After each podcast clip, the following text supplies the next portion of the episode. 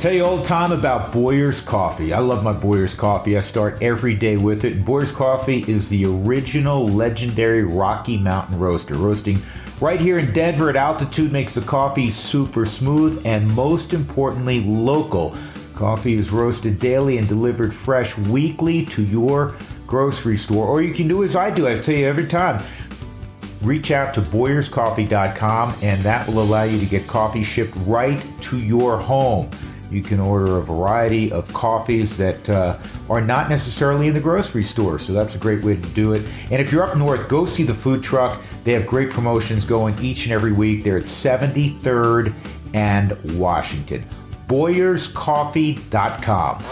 Spring is fully here. It's time to clean up your to do list with Built in America STIHL chainsaws, blowers, trimmers, and much more. That's S T I H L STIHL, chainsaws, blowers, trimmers, and much more. From routine maintenance to total makeover, your STIHL dealer has the powerful tools and trusted advice you need to make your yard a masterpiece. So visit your local STIHL dealer. Heck, there's 10,000 plus around the country. Again, that's S-T-I-H-L, and you'll see the full lineup of legendary built in America equipment. Find yours at stihldealers.com. S-T-I-H-L, stihldealers.com. This week on the Drew Goodman Podcast, columnist for the St. Louis Post Dispatch and former Denver Post columnist, Ben Hochman, on the first round series between the Avalanche and the Blues. It was as simple as the Blues player made a potentially illegal hit on Rantanen and how much one fight can affect all 18 guys or all the way through the organization. Plus, Ben talks about the generational love for the St. Louis Cardinals in the Midwest, the vitriol so many fans have for politics and sports, how players react when you report negative things about them. And Drew and Ben will talk about this guy. How's that Nolan Arenado guy doing uh, in St. Louis, and how well was he received? This is the Drew Goodman Podcast. Hey, everybody, welcome to podcast number 98. Glad as always that uh, you've joined us. I'm taping this on a late Tuesday evening because, and this is what's weird, folks, with the Rockies on the road in the East, the games start at 5 o'clock. Normally, and we haven't used that term in a long time because nothing's been normal for a long time, I'd be in New York, which is one of the great things about my gig and so fortunate and privileged I mean that to do that. But you know, I love to travel. I, I only don't like to travel when I'm missing one of uh, my kids' events, that sort of thing. But I, I enjoy going to the great cities in our country, and New York is at the top of the list. I'm from there, and so I miss being there. But having said all of that, now we're doing games on the road out of the studio for the foreseeable future until Major League Baseball says broadcasters can travel. And that means we go down to our studio in the middle of the afternoon and then the game, you know, is at five o'clock. And so by the time I got home, it was, I don't know, it was after, I don't know, it was probably 930, 945. Uh, tonight I grabbed a little bite. Now I'm taping the podcast because tomorrow it's the same, uh, situation. In fact, my youngest is playing a game uh, Arapahoe High School is playing at Coors Field uh, first thing in the morning, and then I'll stick around and we'll broadcast uh, the uh, the Mets game uh, later on. So here we go with uh, the start of this. On a Tuesday night, we got to watch Kyle Freeland's return against Jacob DeGrom. Talk about drawing a tough pony. But it was so good to see Kyle out there. Honestly, when he grabbed the back of his shoulder in spring training and was you know, jumping around in agony. You thought this is surgery, something major happened. He is not going to throw another pitch in calendar year 2021. I'm shocked that he came back in the month of May. And the Rockies appropriately erred on the side of caution. He threw 74 pitches in four innings. There was there was a lot of good. You know, I think he was really amped up, not only because of the return, but also probably because he was facing uh, DeGrom. He gave up a run in the first. Um, you know, he did walk three guys, but he was up to 95 on his fastball. That's how you knew he was amped up because throwing even harder than he normally does. That's not his game. He changes speeds. He cuts the ball. He has a great changeup and he's inside, outside. Uh, but we saw some of that. We saw some misses too, because as I said, he walked three, but he punched out five. And all in all, it was it was a really solid um, performance by Kyle, and so much to build on. And the strength of this team, as we've been saying for months and months, is going to be the rotation, and it has. The last 16 games, the Rockies starting pitching ERA is in the twos. It's one of the best in the game. The offense, especially out on the road, leaves a lot uh, to be desired and is in um, transition, as um, we have said before. But anyhow, to see Kyle return and to see his enthusiasm, I mean, this guy plays baseball and pitches like he's a middle linebacker. And I love that. And I love that he's a Colorado guy. And it was awesome to see him back on the field. The guy he encountered, Jacob DeGrom, and I've said this on the podcast before, and you probably heard me on the television broadcast say this. I love watching him. If you're a baseball fan, if you're a sports fan, even if you're not, this is the best in the business. And I think years from now, you will talk about seeing DeGrom pitch. I mean, he sits on a hundred basically with his fastball. It has movement. He has great command of the fastball, not just one of these guys who throws hard. And then he has, you know, a slider that goes up to 93 miles an hour. It's ridiculous stuff. Now, the Mets were cautious also with him because he had missed a couple of starts, was on the injured list with some uh, side tightness. So he threw five innings, only 64 pitches, even though he struck out nine. I mean, just how quickly he can strike guys out. Usually, a guy who strikes a lot of folks out is going to have a high pitch count. 64 pitches in five innings is nothing. And he still struck out nine. But they, they pulled him out at that point. Um, so both teams had to feel good about uh, the guys who were returning to the mound. Ultimately, the Mets won the game three to one. Uh, Chichi Gonzalez has been very good lately. Gave up uh, on a hanging slider, a home run to to, uh, to Tom, Tomas Nido, I should say. Uh, and that snapped the Rockies' uh, four-game winning streak. They've been playing well, and hopefully they can continue. Um, I thought the approach yesterday offensively was much better than we've seen on the road. Uh, today, you can't even you just discount it because no one, I don't care where you're playing, is going to hit uh, Jacob Degrom. So anyhow, that's the uh, that's the update on Freeland. That was great to see. Also, since we last talked, we alluded to this last week on the program that uh, not only Freeland was coming back, but Brendan Rodgers, uh, healthy uh, from that hamstring injury, which was very significant. He missed uh, oh, more than two months, but he's back in the big leagues. And you know what?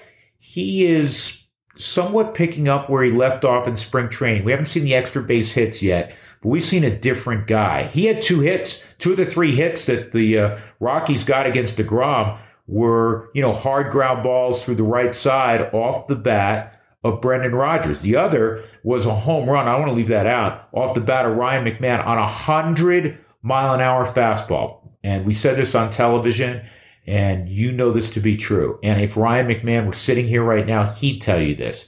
There's no way he would have even made contact with Jacob DeGrom's fastball a year ago, especially a couple of years ago. Um, he has a much shorter swing, and he turned around 100 miles an hour and hit it out to left center field. It was uh, it was awesome to see, and that tied the game at the time um, one one. But uh, getting back to Brendan Rodgers, this guy's not a savior. He hopefully will emerge over time as a really good offensive player and hopefully two way player who, you know, hopefully can be a 20 home run type of guy um, and will be part of the solution. I keep coming back to that term. Who's going to be part of the solution? Kyle Freeland can be part of the solution. So you can, can control him uh, for a while. Brendan Rodgers still a young player in terms of service time at the big leagues. He can be part of the solution. Ryan McMahon is a guy you hold on to, can be part of the solution. So those are all um, positive. But keep your expectations for, for Rodgers, who has barely over 100 at bats, even though he was a high number one pick. Um, keep them reasonable. Yes, he needs to be a good player over a period of time, but let that evolve organically. Transitioning to hockey. How about the Avs? Four game sweep over St. Louis. Said it last week. The, the tone was set by Gabe Landeskog, you know, dropping the gloves a couple minutes into game one. And you'll hear from Ben Hochman a little bit later uh, in our interview with him what he thought of Gabe Landeskog and the fight he had just moments into uh, game one. Interesting to get to perspective of a guy that follows the Blues closely as a sports columnist in St. Louis, but a guy who knows Denver really well because he used to be a sports columnist um, in Denver. So the Avalanche again take care of business against St. Louis.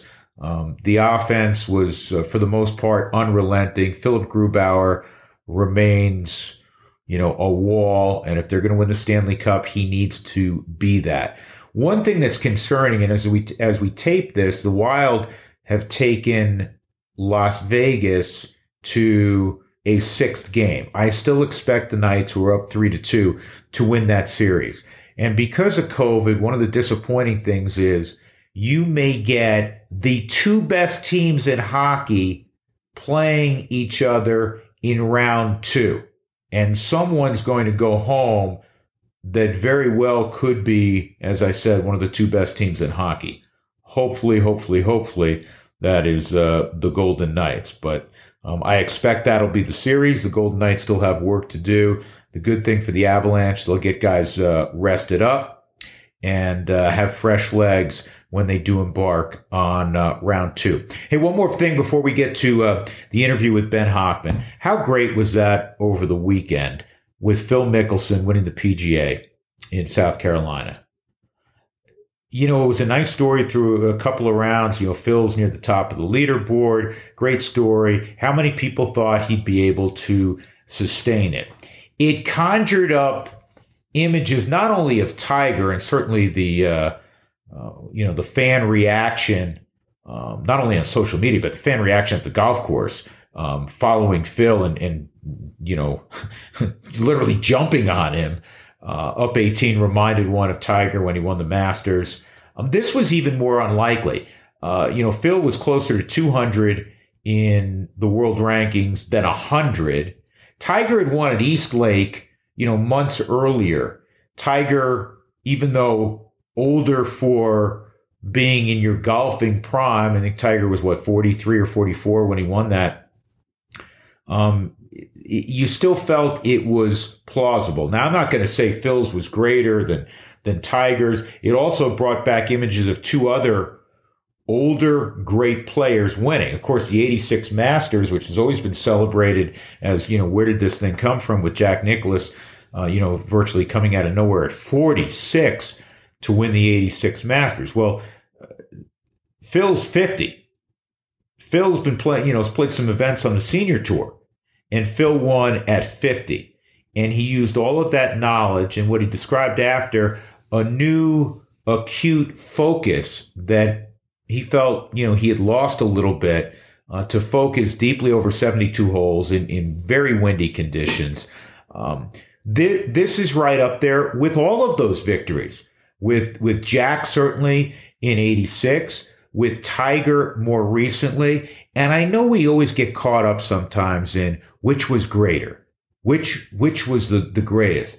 I don't feel it necessary to rank them right now, but I will tell you that I felt immense joy watching Phil as I was trying to watch the Rockies game and, and keep an eye a little bit on the Avalanche as well. Um, I, I, felt immense joy and, and, a great rooting interest in seeing Phil win that. And in the matchups with Phil and Tiger and, and really Tiger and anybody, you, uh, I'm a huge Tiger guy. I'm Tiger through and through. But you know, Tiger is is hopefully going to come back. We'll see at some point after that you know horrific car accident. But seeing Phil and and watching Phil uh, over the weekend, that was great stuff, man. That was great theater. And um, it's why this is a wonderful sports time of year. You have some great events like the, the PGA moving up. Uh, you have the NBA playoffs going on now. Uh, you know, the Nuggets got even as we speak uh, in their first round matchup with Portland. You have the NHL playoffs, which we were talking about. Major League Baseball is, you know, a quarter of the way through their season and there are storylines emerging there. So it's really a pretty cool uh, time of year. All right. Now on to our ideal home loans interview of the week. I thought Ben Hochman would be a great guest. We uh, collaborated on a book a couple of years ago, which was um, a fascinating project. Uh, I, I, think what we came up with, I, I, know I'm very proud of it. I know Ben is proud of it. Uh, I, I, think it, it's an evergreen look at the first oh, quarter century of, you know, roughly of, of the Rockies. Um, and there are stories that are going to linger and be retold over time that are in that book that we collaborated on. And um, hopefully you'll pick it up if you haven't. Uh, you can reach out to me on, on social media and, uh, you know, uh, autograph a copy for you, etc. Um, but I learned a lot in that process about writing a book. And Ben's done a few of those now. But he has a great perspective on, on Denver sports and now St. Louis sports. And of course, the Blues just uh, lost to the Avalanche, as we were talking about. The Cardinals have a guy that uh, was rather large in our town for a long period of time, obviously, in Nolan. So there's a lot to talk about with Ben, and also we break down what it means and what it's like to be a sports columnist in uh, this time frame. I hope you'll enjoy it. I think you will. It's the Ideal Home Loans interview of the week. Sports columnist from the St. Louis Post Dispatch and former Denver Post sports columnist Ben Hochman. All right, Ben, you have a unique perspective. I'm going to jump right in. You just uh, watched the uh, four game sweep, the Avalanche over the St. Louis Blues. And I read, I think it was two games in, I read your column, and it basically was the Avalanche are a better team than the St. Louis Blues. Uh, how quickly did you arrive at that?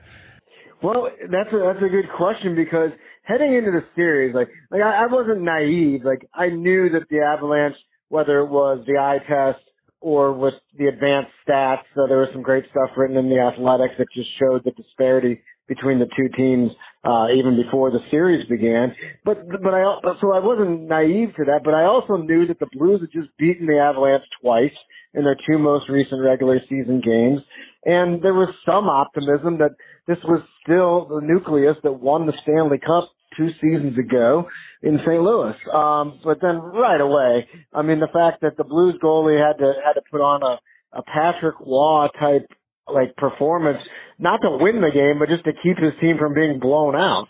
Uh, that was in game one. That kind of set the tone. And then after game two, it was just pretty obvious that that they were on a that Avalanche were on a different level than St. Louis. Now I will say, of course, St. Louis was without top points getter, the guy David Perron, who who got a point per game this season. Uh, but I mean, in a sweep, in a series that's a sweep, it's hard to say that one guy would have like flipped the whole series. Yeah, and it's really interesting when a guy is competitive and is well respected and at times outspoken, and a guy I know you enjoy talking to is Ryan O'Reilly. Came out afterward and said, "Hey, you know, it's clear the better team won." Yeah, yeah, no question about it. And, and of course, O'Reilly ruffled some feathers um, with his quote before the series and before the Perron COVID situation when he said, we're going to have some fun and we're going to beat them. And I mean, and, and you know, Gabe Landeskog uh, said in the post game Zoom after game four that, yeah, that, that, that motivated us a bit. But I mean, it's also the playoffs. Like, come on. Like, well, the only thing that the, the ultimate motivation is a silver chalice up in Canada. It's not some words that Ryan O'Reilly rattled off in a, in a Zoom quote. Yeah, you know, I wanted to ask you about that because I, I did a, a kind of a, a piece last week on the podcast talking about the great leaders that I've encountered or witnessed even from afar in sport. And as we know, the NHL playoffs are a different animal. I mean, if you're a sports fan, even if you're a casual observer of hockey, once you start watching the Stanley Cup playoffs, you, you get hooked. And I think back as you and I are both from the same neck of the woods in, in New York, and um, yeah. and I think back to one of the great leaders I've ever witnessed, and that was Mark Messier, who came to fame naturally with Gretzky in Edmonton, but he led the Rangers to the Cup in '94 and would not be denied. There's so many famous stories about you know, basically him guaranteeing victory and carrying the Rangers to victory. Ryan uh, O'Reilly, for me, a former Av, cut from the same cloth, but you also, you know, been around Gabe Landeskog a little bit, and I thought he set the tone for that series with the, with the the unlikely fight, really in the opening minutes of Game One. They're similar cats, aren't they? Yeah, but that you, you have a great perspective there on Landeskog and, and how much one fight can affect all 18 guys or all the way through the organization. And uh, it was as simple as uh, the Blues player made a potentially illegal hit on Rantanen, and Landeskog said, "Let's go. You're going to go after my guy. I'm going to go after you." And we're not talking about the fourth line bully. We're talking about the captain and the and the, and the first line stud. So uh, yeah, no question that that motivated uh, Colorado, and if anything, just kind of set the tone. It's like, all right, we're not here to get pushed around. We are the pushers arounders. And uh and that's what Colorado did in this series physically and and uh figuratively and literally. How much respect do you think uh, you know respect is given begrudgingly in the middle of a series, but now in the aftermath, how much respect do you think for the Landeskog's, the MacKinnons, the Makars um, emanated from that Blues uh, room? Oh yeah, I mean, I, I mean, they did play each other, I believe, eight times during the regular season. So I, I think, I, I think they don't need truth serum. I think they they would just say, uh, honestly, like, look, those are some high level, world class players over there, and uh, and they beat us fair and square. And um, but yeah, and I and I didn't answer your question about O'Reilly, former Avs standout. I mean, he he really is a good captain. Um, I know like his track record now, losing four in a row in, the, in his first season as the captain in the playoffs isn't that great, but I mean he helped keep the team together. They they were second, they had the second most man games lost in the National Hockey League this year. Normally teams that are in the tops of those that category aren't making the playoffs. Um, and he also willed the Blues to a huge win against the Avalanche. Again, now it's kind of almost a moot point, but at the time, it was a huge win uh, when St. Louis beat Colorado, and it was O'Reilly that, that got the assist and then the goal on the on the comeback. I, I love. I've come to love St. Louis. I spent a lot of time there, as you know, with my son playing ball at, at Webster University. It seems like I'm there every other week, and, and now it is from a major sports standpoint. It's a it's a two sport town. It's it's the Cardinals and it's the Blues. When you compare and contrast um, your time in Denver as a as a columnist with the Denver Post, now at the St. Louis Post Dispatch. How how would you describe both towns from a sports standpoint? Yeah, that's a good question. I, I think the the fairest way to do it is that the the Cardinals fandom is very similar in our town here to the Broncos fandom in Denver, and we're looking at and obviously the Broncos aren't doing that well these days, but we're looking at a team with a lot of history, a lot of winning history. Uh, even in the quote unquote down years, they're still making the playoffs a lot. And, uh, it, it's kind of, and I, I've, I've used this phrase so much that maybe someone listening to the podcast is like, oh, Hochman, stop it with this phrase. But I feel like whether it's the Broncos or the Cardinals, it's kind of like an heirloom passed down in families.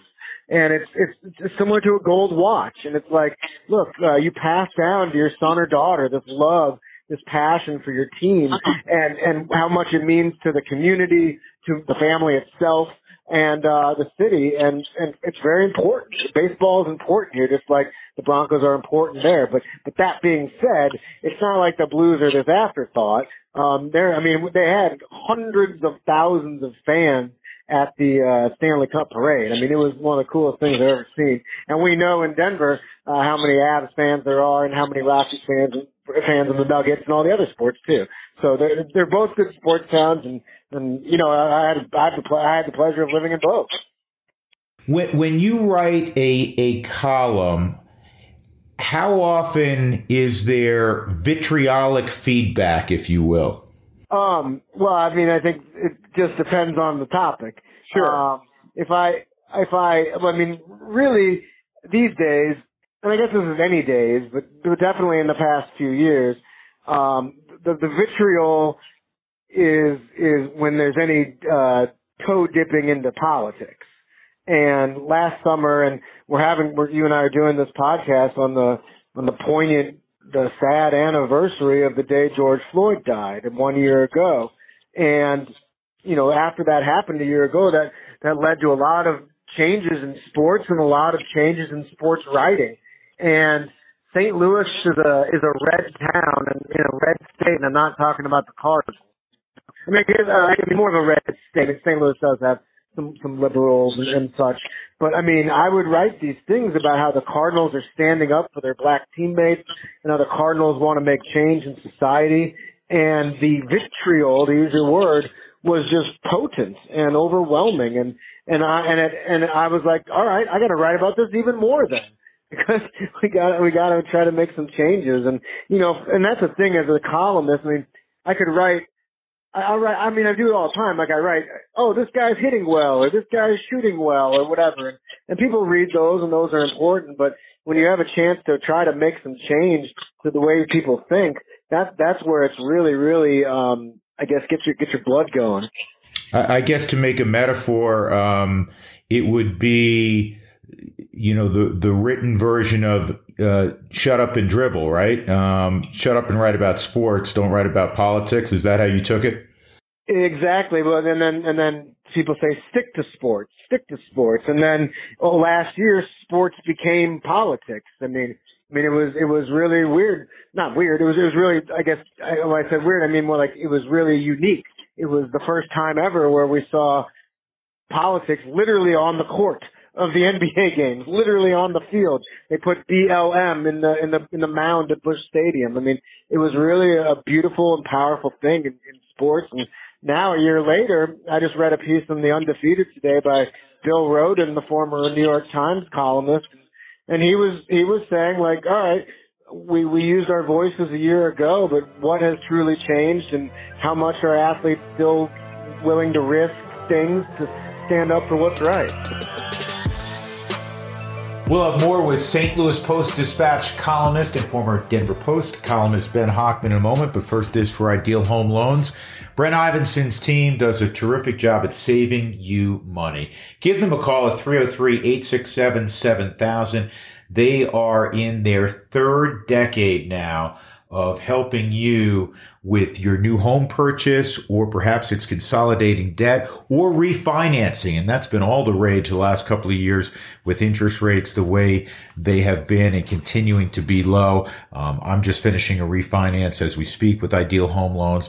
They're going to get you in the right product. They're going to listen and they're going to lend and they have terrific people who work for them. And that's why they have an A plus rating with the Better Business Bureau. It's that simple. Give them a call, 303 867 7000. Once again, Ideal Home Loans, 303 867 7000.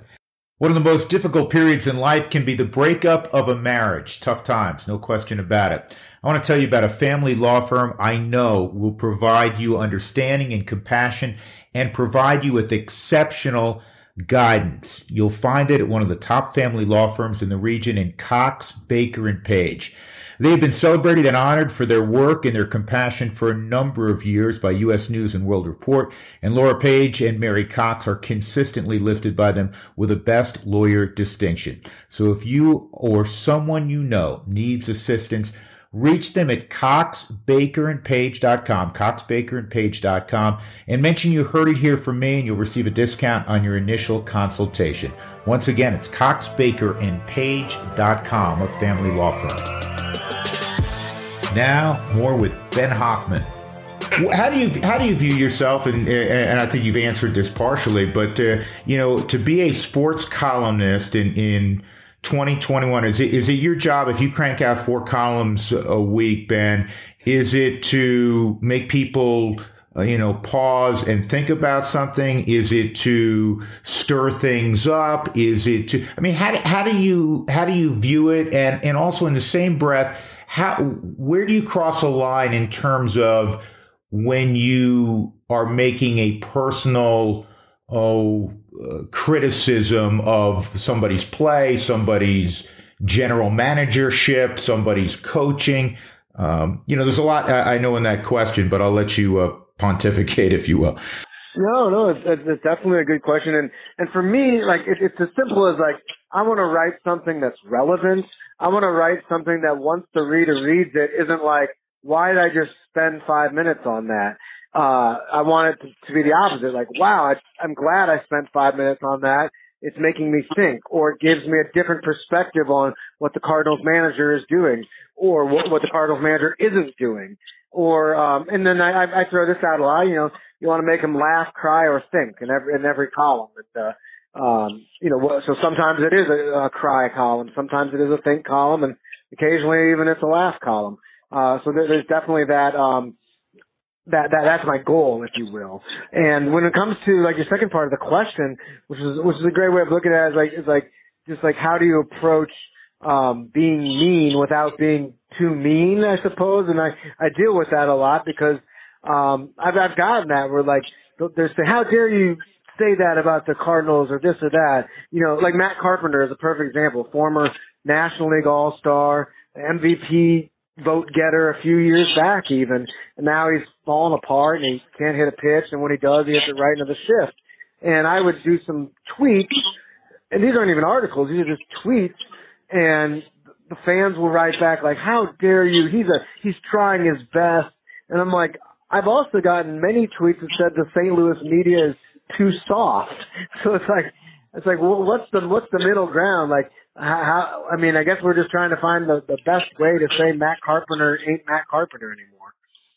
Yeah, and, and it's interesting. I go back to where where we're from, and I laugh sometimes at the softball questions that are lobbed, you know, after games and then you look at some, and I love, believe me, you know how much I love living in Denver and, and privileged to live here and do what I do. Um, but you know, if the, if the, you know, if Joe Torre was managing the Yankees or currently, you know, Luis Rojas with the Mets or, uh, you know, Aaron Boone after a game, decisions, in game decisions are inquired about and followed up upon in even in the Zoom call press conference days. And, and oftentimes, not just in Denver, um, but in a lot of towns, you're not going to really get that kind of query.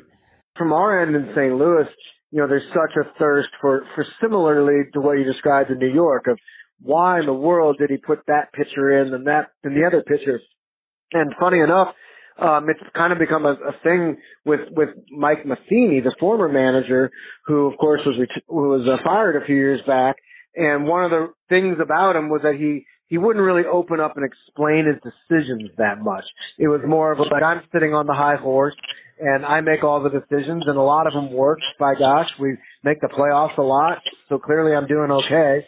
And when I make a bad decision, so, so be it. I'll make a good one tomorrow.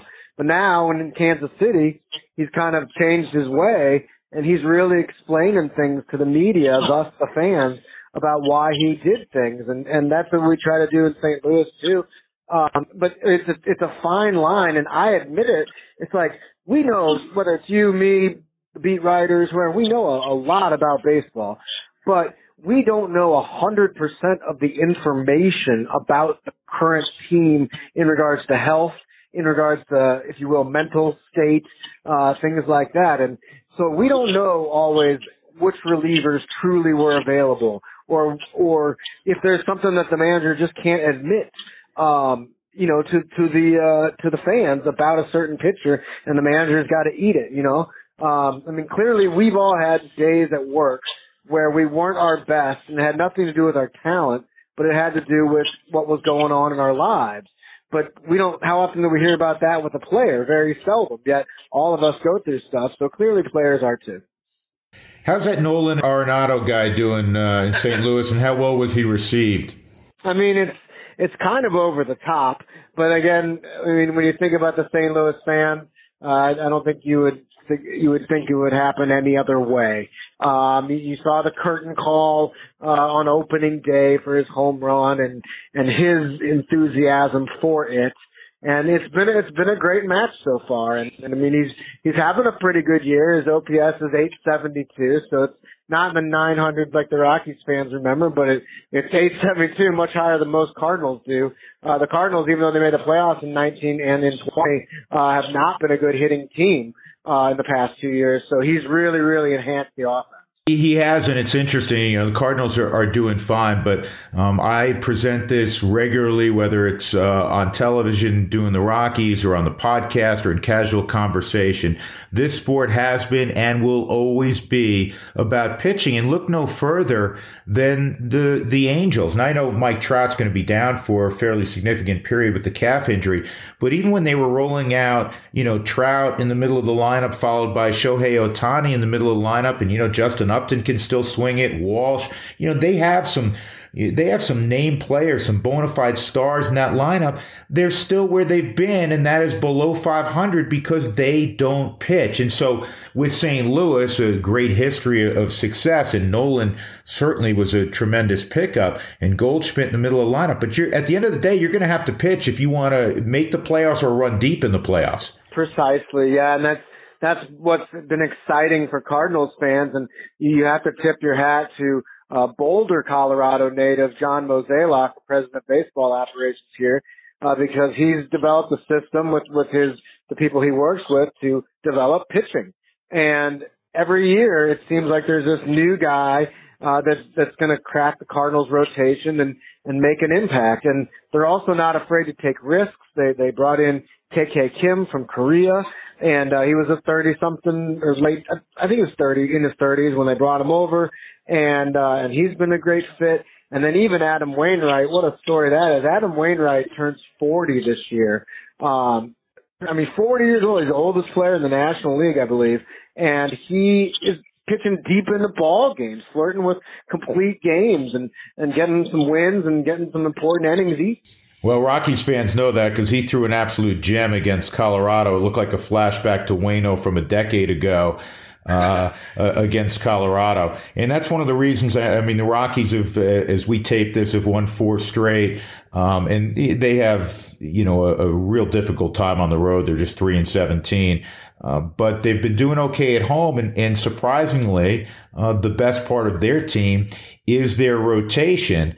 And again, you keep coming back. If you can pitch, you got a chance. Uh, a chance to compete. What when you go back and look at your days at, the Post and and living in Denver, and I know you still try to get out here a fair amount. What pieces are you most proud of that you contributed uh, to uh, to the the sports uh, world, if you will? That's a cool question, and it plays off our, our baseball theme. Um, when I the summer of 2015 the sports editor Scott Monserud let me do this project that I called Nine Innings, and it was literally nine articles for nine Sundays during the summer, and each one was about Colorado and baseball in some capacity, and it was just so much fun to write. And the the, the first one was um, sitting with a uh, married couple who was blind, sitting with them in the outfield at, at, at Coors Field as they go to a ball game. And just how, how does, I mean, how do they experience the game? Um, how, I guess I was going to say, how do they see the game even though they can't see? And I mean, there was some touching storytelling in there. And, and, uh, I did a piece in that about Joey Meyer and the 582 foot home run in 1987 at, at Mile High for the AAA Zephyrs and, and a lot of stories in between about a guy serving our nation who was in, uh, in Afghanistan and following Ubaldo Jimenez and listening to the Drew Goodman broadcast that was sent over to him and just just a lot of neat stories that that I was honored to share. And that's that's the whole point. Is like fans know so much already about their teams, about their players. It's up to us as the journalists and storytellers to try to find something they don't know already and share it with them. And I tried that with the Nine Innings Project. Did you feel while you were here, and you touched on this a little bit earlier, because uh, you know fans of the Broncos are absolutely ravenous about their team, and and I actually found it to be, and, and still do at times, just overload. I mean, I want to see the Broncos do well, um, but you know, when I was doing talk radio, and and it's you know it's May 10th, and you're forced to talk about who the backup left guard is going to be. I, I, I did not find that very compelling. Um, did right. you did you from a columnist standpoint feel like or were pressured to hey you know it's been four columns since you wrote anything about Dove Valley? Yeah, um, not, not pressure from like my bosses per se, but th- that really is what you've made reference to there. What every columnist in every city kind of battles. It's like yeah, there's so many fans of this particular team, Cardinal St. Louis Broncos. They're they're like, shouldn't I provide as much coverage and analysis as I can? But then it's also like, it's like I want to a reach out and and and and write some stuff for the fans of the other team, and I also want to write about topics that otherwise wouldn't be written about at all. And you know, I, the most recent thing I wrote for the St. Louis paper was about this softball team. University of Missouri softball team. And, you know, the, basically it was, I, I wrote it not because I'm a softball fan or anything. I, I just felt like they're doing really well and more people need to know about that. And, uh, they're hitting a bunch of home runs and I wanted to give them a shout out, if you will. And, uh, so, so there is that, it's really difficult to answer your question. How many how many Broncos columns do I do? How many Blues, or excuse me, how many Avalanche, how many Nuggets, and how many Rockies? And the one thing I, I want to say about Denver fans is like, and I, I think that they get a bad rap, maybe even within Denver, is that I don't think people realize how many diehard Rockies fans there are. There are a lot. There are people that are really, really passionate about the Rockies and follow the stats and break down the analytics and they, they fancy themselves GMs from their couch, you know, for better or worse. And I think a lot of people just look at Rockies fans as like, you know, the 20 something guy that moved from Kansas City or, or San Diego to Denver to, and he and his friends are going to the ballpark to have some beers and catch an inning. But no, I mean, yes, that, those people exist, but there are also a lot of very passionate fans and, and I, I and, and that's why it's so frustrating when the team's not doing well, because I know there are people that are really hurt by the by the frustrating aspects of the team. Yeah, and it's uh, obviously a beautiful venue. It's beautiful to be outside in Colorado, and you know sometimes you feel like you know me and you could go put a uniform on, and thirty five thousand people are going to show up just because it's such a, a pleasant place to be. But you're right, there are a lot of people that that care deeply, and and we heard from a lot of those folks when you know the very unpopular deal was made with the the team you cover now on a regular basis, and um, with Nolan, uh, you know, going there. So uh, that that's kind of the business of sports, which is never fun uh, to to discuss. Have you had any? I, have always wanted to ask columnists this, and I've known Kiszla and Woody and and some some good ones for for a long time. Have you ever felt uncomfortable or had uncomfortable encounters after writing a column? I mean, I'm sure you got after Mike Matheny at some point in time um, because he could be low hanging fruit. And what was that encounter like, you know, the following day? Yeah, that's a great question. Um, so I will say, like, I don't think people, and I'm not trying to knock our, our industry, but I don't think people read the morning, athletes and, and coaches read the morning paper religiously the way it used to be done in previous generations. Um, it, you, it, you know what I mean? And there, there used to just be fewer options. I mean, now we have our, our phones and there's websites and blogs and there's just so much content and a lot of it's great. Uh, but it just, it used to be where it's like, all right, the only way I, manager of the St. Louis Cardinals, am getting my news on the, or reading about the Cardinals is what's in this printed paper the next morning on my doorstep. Oh, I'm going to read it and the columnist says I stink. All right, I'm going to yell at him the next day. But it's not really like that as much. However, one of my favorite like anecdotes. Well, I have two anecdotes actually like that. One is um in Denver. I wasn't even a columnist. I was the beat writer, and J.R. Smith was on the Denver Nuggets. And if, if fans remember him, I mean, he was one of the most talented humans in the NBA every year. But he wasn't even a starter and wasn't even a, a marquee player for most of those years. Kind of like a, a guy that just you know, didn't didn't maximize his talent for for he wasn't very mentally strong. He didn't approach the game like a true professional. And I'd write about that occasionally, and and he he shut me down, like he which was fine, but he he said I'm not talking to you, and uh, and got really mad at me one day in the in the locker room, and I'm like, all right, well, I'm gonna go interview Carmelo because he's actually, I didn't say this to him, but I'm like, I'm like, all right, I'm gonna go interview Carmelo because he's the good player on the team, you know. But uh, I mean, you definitely have those situations where the athletes do hear about what you wrote, uh, and they get mad. And, and an anecdote I, I share sometimes about uh, St. Louis is, is Yadier Molina. So um, I spent my childhood in St. Louis, and my family moved to New York later on, and I spent a lot of time in that area as well. Uh, but St. Louis, I mean, Yadier Molina is like the guy. And for a lot of my buddies, he's their favorite player. And so when I became a columnist in 2015 in St. Louis, I, I got a chance to, to interview Yadier Molina and it was, for lack of a better word, cool.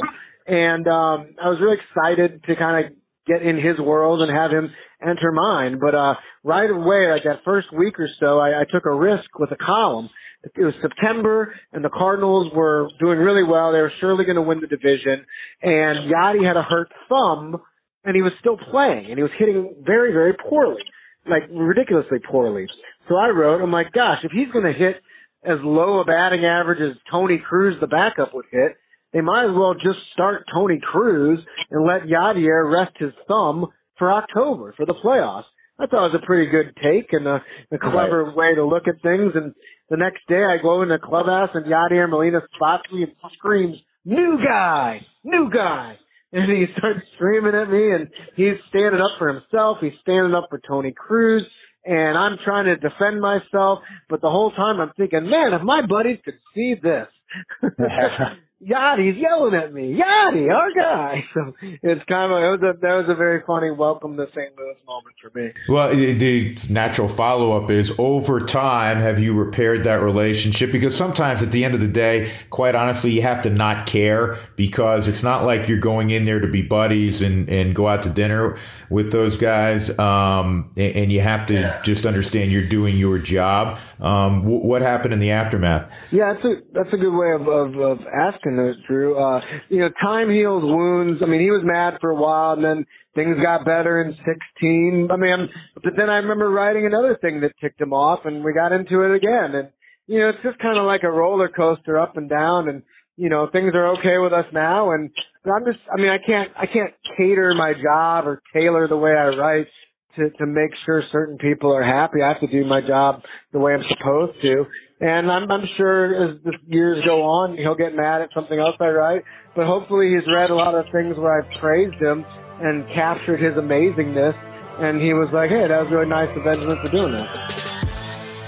We'll have more of Drew's conversation with Ben Hochman of the St. Louis Post Dispatch right after this. Hey, everybody, it's playoff time. Big stakes, bigger promotions. Time to hammer the over and score some cash. DraftKings Sportsbook is giving you a chance to lower the over under on a featured playoff game. All players who place a bet on the featured basketball game will have a hand in lowering the over under on the game. That's right. For every 1,500 players who bet the over on the selected game, the over under will drop by one point. So download the top rated DraftKings Sportsbook app now and use the promo code Goodman Podcast when you sign up to hammer the over. Again, that's Goodman Podcast. Go to the top rated DraftKings Sportsbook app and download it now. Must be 21 or older. Colorado only. New customers only. Restrictions apply. See DraftKings.com slash sportsbook for details. Gambling problem? Call 1-800-522-4700. Now back to Drew and Ben Hochman from the St. Louis Post-Dispatch. I think all of us, to a certain degree, are thin-skinned, and maybe athletes more so than the average person. You're doing your job. When when I talk to people, and, and obviously I'm, I'm doing the hometown team, so I'm not critical very frequently or, or just mildly critical. But on the rare occasion, George Frazier, who, who got his start basically in St. Louis uh, as, as a Cardinal, as you know, um, I remember George, uh, and this goes to another great Cardinal who was a great Rocky, Matt Holliday. And George goes way back with the Holliday family. It's a great baseball family, and it's a wonderful family. And Matt is a wonderful guy.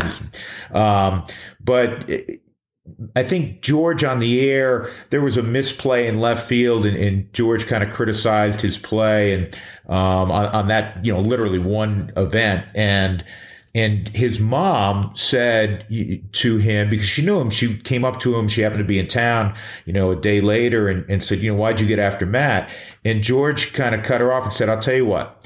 He said, for every, everything I say that's negative about Matt, I will give you a thousand dollars. For everything positive that I say about Matt, you give me ten dollars. He said, "I'll own your house in the at the end of the season," and right. and it was a great way of putting it because um, I, I think sometimes overall athletes don't not not across the board, but a lot of athletes, Ben, don't understand the economic equation of why they can achieve the kind of financial success that sports will provide. And you know what? You're part of it. Television's a huge part of it. Um, and if they grasp that, they understand. Okay, this comes with the territory. Yeah, yeah, that's a good way of looking at it. I, I had one more I just thought of when I was in uh, New Orleans. I was young and 22, 23, and they had a player named Matt Sapicki who had a cup of coffee in the majors, and and he was their their slugger on the AAA team in New Orleans. He had this really, I mean, after all these years, this is one of the most like poignant stories I've ever done. he shared that so his father passed away, and at every single game he leaves a ticket for his dad. Um, you know, they, they the guys come around the clubhouse say, "How many? Who, who do you have tickets for? You got friends, family." Every game he leaves a ticket for his father, um, which is such a touching thing, and he shared that, and I, I wrote about it, and I saw him the next day, and I'm I was pretty proud of the piece, and he and he came up to me, he's like, and he he said, "What was that blank you wrote about me?" And I'm, I thought he was like kidding, of course, because it was such a beautiful story, his Right. story. And I'm like, "Oh man, yeah, what are you talking about?" And he's and, a, and a, I had forgotten I did this, but like in the 23rd paragraph, I described Matt Sapicki and kind of described his his larger body and said he kind of looked like a a beer league softball player, yet a guy who could make the major leagues. And apparently, the team saw the article. They didn't they didn't care about the 22 beautiful paragraphs about Matt Sapicki beforehand. All of his teammates were calling him a beer league softball player thanks to the 23rd paragraph. And he was getting so much grief, he was mad at me. Yeah, that's um, uh, that that's sometimes the world, uh, especially as a columnist, that you live in. I'm gonna I'm gonna I'm gonna segue to a, a project that um, you know I know you're embarrassed that I'm gonna bring up, but it has to be the you know the the proudest uh, you know moment of your career, and that was the collaboration uh, with me in writing uh, that book. I mean that that clearly has to be your finest hour, despite uh, the number of other books you've written. I would think. Oh, I love all my books the same. It's like a, a father, yeah. No, but I mean, I'm super proud of what we produced, and I mean, there are some great stories in the book. If these walls could talk, Colorado Rockies by Drew Goodman and Ben Hochman. I, I'm proud of that book. Well, I learned. I, I let me tell you what. I I had a blast doing it, and I learned a ton from you. Um, I still have our, um, which you helped set up because you know I'm more on in so many ways, but technically I'm a more. And you set up the, you know, so I could get on a computer and, and type some things in, or or you know put an interview that I did on there, and and and Ben, your it was like over 500 pages, I think, on, on the joint um, Google Doc, and how you would move, you know, bytes from here and, and move them into, you know, different chapters and make this, say, hey, this applies here and this will work. I mean, I, I found it fascinating um, to see how that works because it's different. I mean, your ability to write books, uh, you know, it's completely separate from when you put together a, you know, a piece on Tuesday afternoon about where the Cardinals are on, or, or the, you know, the, the lady softball team. So um, I, I learned I learned a ton, and it was um, it, it was a it was a really fun project. But um, again, I'm, I'm always blown away by people like yourself who, who are able to organize, you know, this massive amount of, of stuff. Yeah, yeah. It was a it was a cool uh, mountain to climb, I guess, to use a, a Colorado cheesy phrase. But yeah, I mean, I mean, no question about it. I mean, we wrote a book about a, a franchise of decades and decades of baseball, and we had to capture it and and and put it. But I knew we I knew we needed to open with the original game 162 and uh, 163. Excuse me, 163. And uh, and that was that was a heck of a chapter that we put together, and what a fun way to start the book. And Yeah, it, it was, and and the, and the neat thing is, and you've written some of these also. I know you have that one out on the Cardinals right now. Is that um, there, there's evergreen to it that it, it doesn't just apply in, in, the season, if you will, that it was written. Um, it, it, applies um, for anyone that you know, for you, like a, which you wrote with the Cardinals, where hey, if I'm a Cardinal fan, I can pick it up five years from now and and still learn a lot and and uh, be entertained by the stories within. And I feel that's what uh, we accomplished with that Rockies uh, project as well. Totally, yeah. And, and you, I tweeted, you know, I saw you saw the tweet. I was at the tattered cover the other day in Denver, and I saw the book, and that was in 2021. And yeah, hopefully when I'm there in 2041, the book will be on the on the shelves, and it'll be similarly relevant because it's just great stories about the local team. It may, it may be that same book you took a photo of. touche, touche. There you go. Hey, what? Uh, real quick before I let you go, what project? Um, what you, what you working on right now? Well, I mean, I, I I thought I'd be, I thought I'd at least be in Game Five in Denver. Game Five, right? Win one, right? St. Louis. I thought I'd be in Denver right now for uh, the the hockey playoffs. Instead, their season is over thanks to your town's Colorado Avalanche. So so now I'm just just hunkering down on on the Cardinals and. And you, you mentioned I've got the Cardinal book out now uh, about the 2011 team, so it's really just just all Cardinals and apparently occasional uh, women's softball. Well, there you go, and you got uh, one of your one of your colleagues did a great piece on the Webster Gorloks and, and Wash U, two of the top uh, teams in Division three baseball in the country, and, and they're all within uh, you know a stone's throw of one another. So you got you got that in your backyard also. With I say that without bias. Without bias, right? You just you just love a good baseball team, regardless who's on the team. Yeah. yeah.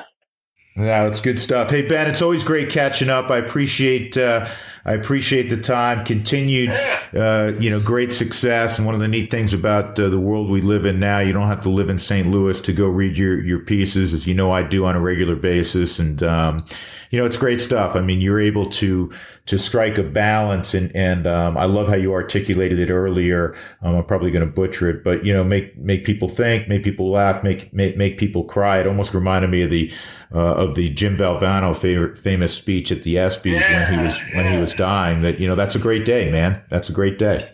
Totally, totally. Yeah, thanks for having me on, and yeah, the Colorado fans, I hope you know how lucky you are to have Drew as the broadcaster.